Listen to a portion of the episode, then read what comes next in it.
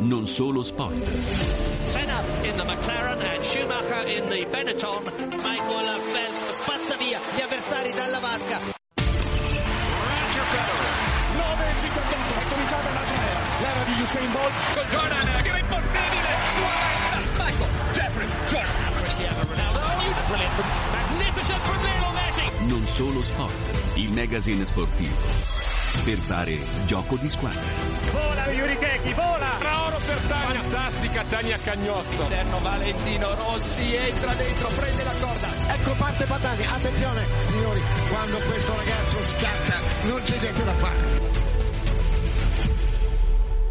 Amici all'ascolto, un cordiale saluto a voi tutti da Giancarlo Lavella, benvenuti a Non Solo Sport. Prima trasmissione, questa del 2024 e quindi siamo ancora in tempo per eh, augurarci il buon anno, un anno che sia ricco di soddisfazioni e anche in campo agonistico che ci dia modo di vedere nello sport tutti quelli che sono gli aspetti positivi dell'attività agonistica. Iniziamo a parlare di calcio perché proprio in questo 2024 tutto ciò che abbiamo vissuto sinora, sia pure con riforme che si sono susseguite nel corso degli anni, potrebbe non esserci più. È in arrivo una rivoluzione eh, totale di quelli che sono eh, le coppe internazionali e, e con riflessi importanti anche sui campionati nazionali. Ne parliamo subito con eh, un esperto di calcio, un esperto di sport, eh, Francesco Caremani. Ma, guarda, eh, in realtà la rivoluzione ci sarà perché sarà modificata la Champions League, eh, ci saranno eh, più partite, eh, si giocherà anche giovedì, eh, ci sarà un girone unico e quindi sarà un cambiamento epocale della Coppa Europea più importante. Nel 2025 ci sarà il primo mondiale per club a 33 squadre che si giocherà ogni 4 anni, quindi dimentichiamoci il mondiale per club come era adesso la Coppa Intercontinentale perché quelli oramai fanno parte della storia. Il cambiamento più grosso ci potrebbe essere, vediamo perché come sappiamo eh, la eh, pronuncia della Corte di Giustizia dell'Unione Europea eh, ha dato ragione di fatto a, a 22 Sport Management eh, contro FIFA UEFA, cioè ha stabilito che FIFA UEFA non possono avere il monopolio dell'organizzazione di manifestazioni internazionali. Eh, delle superleghe già esistono in altri sport, citerei il basket piuttosto che l'hockey, l'hockey su ghiaccio, però è anche vero che eh, questo, come dire, nel calcio è un momento di passaggio per certi aspetti epocale. Eh, significa che se eh, questa società con eh, i club che hanno aderito eh, deciderà appunto di fare una Superlega, una nuova competizione, ovviamente questa entrerà in conflitto sportivo naturalmente, ma anche mediatico e di attenzione quindi del pubblico con le coppe europee. Ecco, Francesco Caremani, due domande che sono poi le curiosità mie e dei nostri ascoltatori che eh, quando si parla di calcio al 335 12 43 722 cominciano eh, a mandare i loro messaggi. Allora, il primo interrogativo che è quello che si pone Alfredo. Eh, questa, questa, rivoluzione, questa riforma non rischia di eh, sovraesporre il, lo spettacolo calcio, lo sport calcio e quindi eh, chiaramente di, di, andare incontro a una diminuzione degli spettatori. E un altro ascoltatore invece eh, chiede, non si rischia di creare un calcio di elite e invece un altro calcio di Serie B praticamente?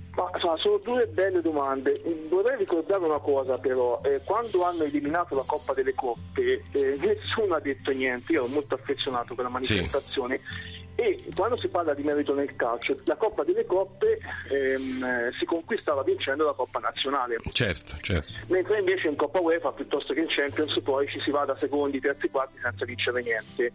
Quindi ecco, già quello è stato un primo passaggio mh, sottaciuto dai più, diciamo anche, anche, dalla critica fondamentalmente. Detto questo, ehm, il problema della sovraesposizione esiste già da tempo, eh, c'è una diminuzione di spettatori mh, eh, di calcio. In parte sì, naturalmente, ma perché probabilmente lo sport non corrisponde più a determinate aspettative Queste modifiche, non ci lo dimentichiamo, vanno incontro anche a nuovi pubblici di calcio, perché il problema è che secondo me il calcio maschile è saturo, è saturo dal punto di vista mediatico, è saturo dal punto di vista economico, quanto potranno mai crescere ancora so, i diritti televisivi della Premier League. Esiste una crescita infinita, il capitalismo, l'economia ci dice di no, non esiste una crescita infinita, c'è un momento in cui la bolla in qualche modo esplode o comunque che la crescita si ferma. C'è anche un altro aspetto però, nel momento in cui, e questo diciamocelo con grande franchezza, esistono più tipi di calcio oramai, cioè esiste il calcio sociale, esiste il calcio di base che è quello dilettante, esiste diciamo, il calcio di vari campionati minori, poi c'è il calcio industria. Cioè oramai squadre come Roma, Lazio, Inter, Juve, Milan, Torino fanno parte di quel calcio industria eh, non si torna indietro, anzi devono trovare il modo di starci economicamente e in questo momento almeno i club italiani stanno dimostrando che non ne sono capaci. Ecco Francesco, ma eh, una squadra, faccio un esempio e non se la prendano i tifosi delle squadre che citerò, Insomma, la Provercelli, la Nerossi Vicenza, il Perugia eh, potranno partecipare a questi campionati di elite? Fortuna sì, perché il grande cambiamento che dire, ha fatto questa società, eh, ricordiamo i club che hanno aderito, tra cui appunto Barcellona, Real Madrid Juventus, quelli dire, più ribelli, poi ovviamente c'erano dietro tutti gli altri, eh, volevo dire c'è ancora il sito con gli stemmi dei club se uno volesse andare a controllare, eh, era proprio questo, inizialmente la Superlega è stata proposta come eh, torneo chiuso e questo ha scatenato tutta una serie di critiche anche di, di rivolte. E dall'altra parte, ecco, l'altro aspetto interessante, quindi primo diventa diciamo così un torneo aperto e questa certo. secondo me è la cosa più importante per, cioè perché se no allora si smette di sognare nel calcio perché non siamo negli Stati Uniti le leghe chiuse appartengono a un'altra cultura sportiva fatta molto bene anche dal punto di vista economico non appartiene alla nostra cultura sportiva l'altro aspetto è che ci sarà non solo una competizione maschile cioè prevista ma anche una competizione femminile ora bisogna capire una cosa come aderiranno i club a questa nuova competizione? Cioè si devono iscrivere? e se si iscrivono a questa nuova competizione non si iscrivono più alle coppe europee perché questo ancora non è chiaro per niente e, e, quindi questo è tutto da vedere. Grazie Francesco Caremani, grazie per essere stato con noi.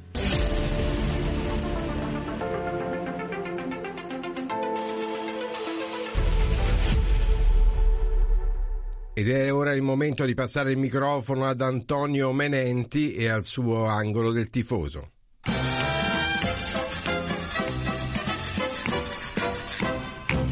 Da Antonio Menenti buon pomeriggio e buon anno a tutti voi per l'angolo del tifoso. Che dire, una piccola carrellata per quegli sport che quest'anno ci hanno dato tante soddisfazioni, non sono sempre i più menzionati, come si suol dire.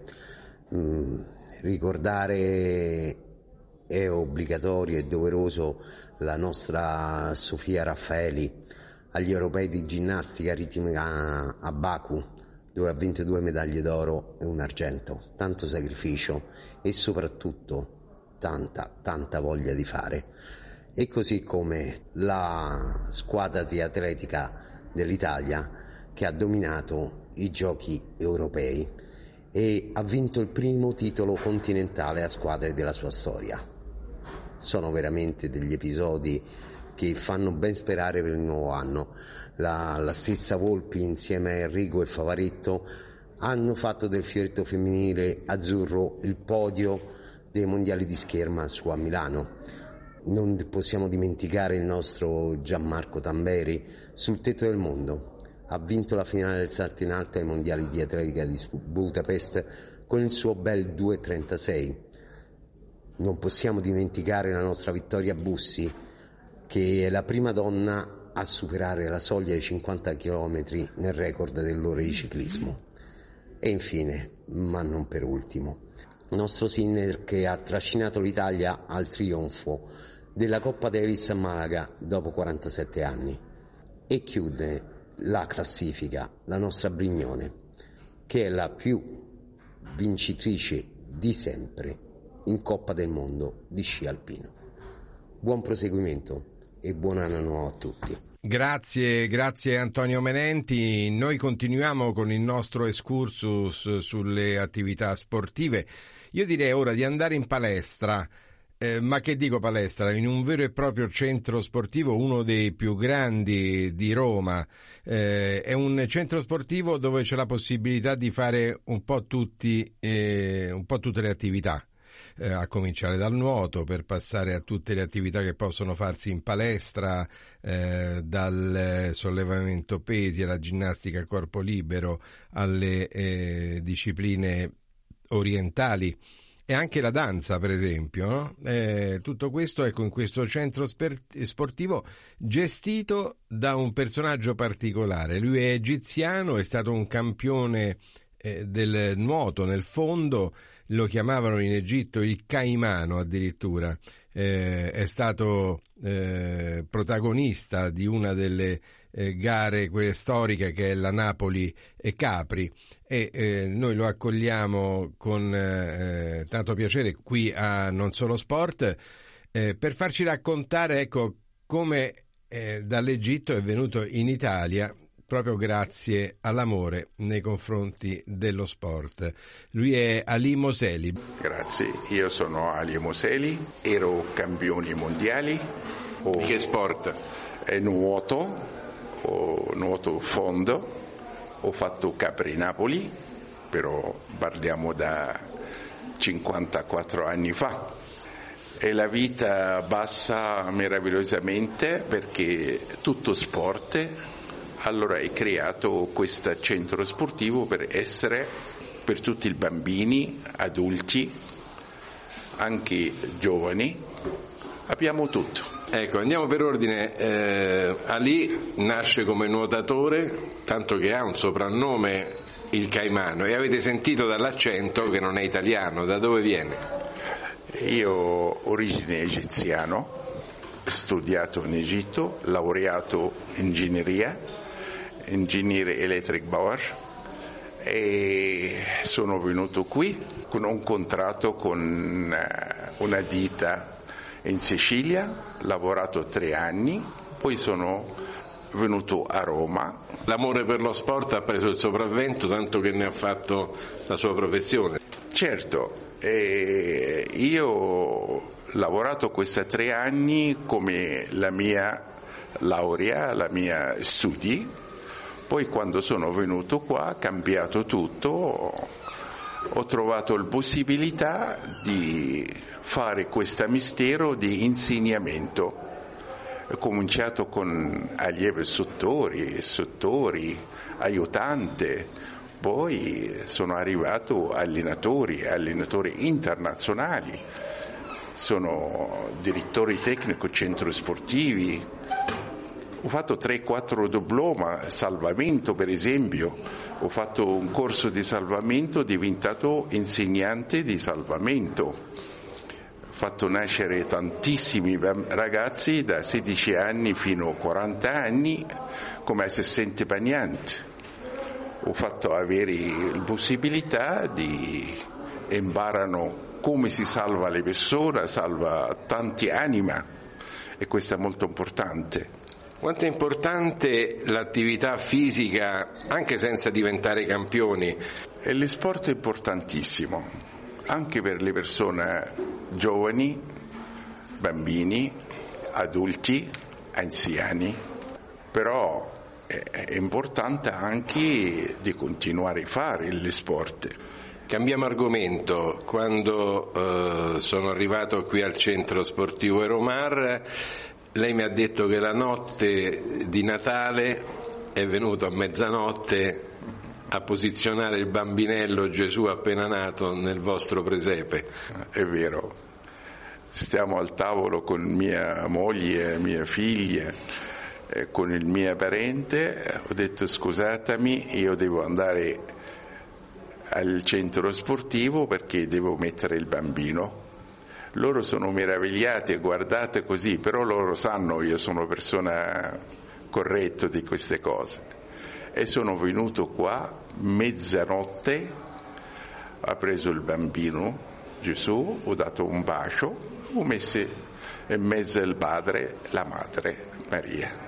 Viviamo in santa pace tutti quanti tranquilli perché è inutile di fare eh, guerra qua, guerra là, inutile, inutile, non va bene per niente. Euromar eh, rivolge particolare attenzione anche all'attività sportiva svolta dai disabili. Ecco, in, in che modo eh, accogliete persone che hanno delle difficoltà fisiche e quali attività possono svolgere? Eh, tu hai chiesto una cosa, adesso so, domanda un po', un po' difficile, però è una verità, io ho fatto con il cuore, con i sentimenti perché altri centri sportivi non accettano, non accettano questa particolare, perché bambini particolari io ho accettato in mezzo agli altri bambini, perché siamo umani e dobbiamo essere tutti uguali, anche se questa meno qualche cosa cerchiamo di darla con altri sentimenti, dobbiamo stare vicino a loro per questo ha fatto fare loro Ficino e l'altra gruppi. Ho dato una corsia, anche due qualche volta. Quindi nuoto? Nuoto, nuoto. E, e gli insegnanti di loro sono particolari perché sono medici, medici proprio particolari e specialisti per i bambini questi, uno per uno, singole.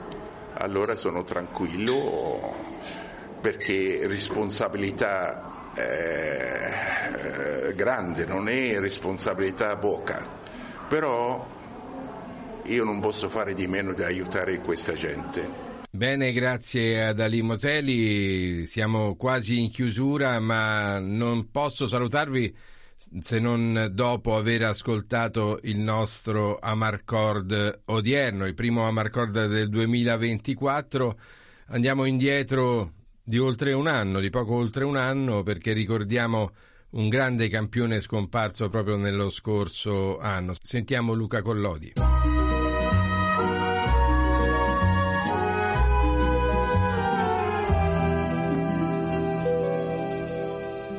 Poco più di un anno fa lasciava questa terra Edson Arantes do Nascimento, detto Pelé, forse il più grande giocatore di tutti i tempi, anche se sono molti quelli che lo mettono in competizione con un altro grande del pallone, Diego Armando Maradona. A risolvere la querella è stato un argentino doc, Papa Francesco, che ha detto Pelé è stato un campione dentro e fuori dal campo, Maradona grandissimo con la palla al piede, però nella vita ha fallito, ha sottolineato nella recente intervista alla RAI e di recente il Papa nel primo anniversario della morte di Pelé ha inviato un messaggio in Brasile in cui ha ribadito che Orei è stato testimone dei valori positivi dello sport. Molte delle virtù necessarie, scrive Francesco, per praticare un'attività sportiva come la perseveranza, la costanza e la temperanza fanno parte anche delle virtù cristiane, come a dire che le vere prodezze ogni sportivo deve mostrarle, oltre che in campo anche nella vita di tutti i giorni, soprattutto dopo la fine dell'attività agonistica e Pelé ci è riuscito. Ed è proprio tutto, grazie agli amici sportivi che ci hanno seguito in questa prima trasmissione del 2024, non solo sport finisce qui, da Giancarlo Lavella un buon proseguimento di giornata con eh, i programmi della Radio Vaticana.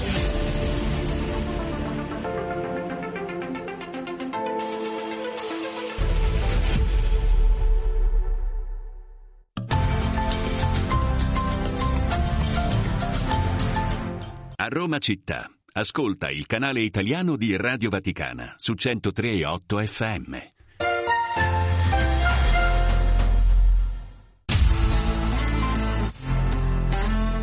Non dobbiamo avere timore della bontà, della tenerezza.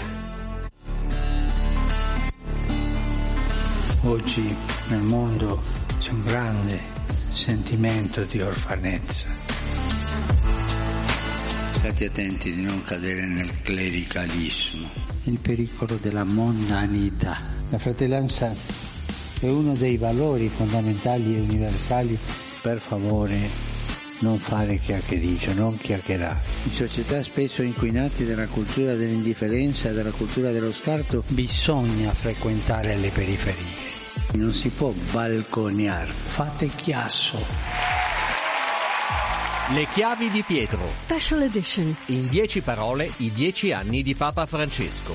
Online su Vatican News, Spotify e le principali piattaforme podcast.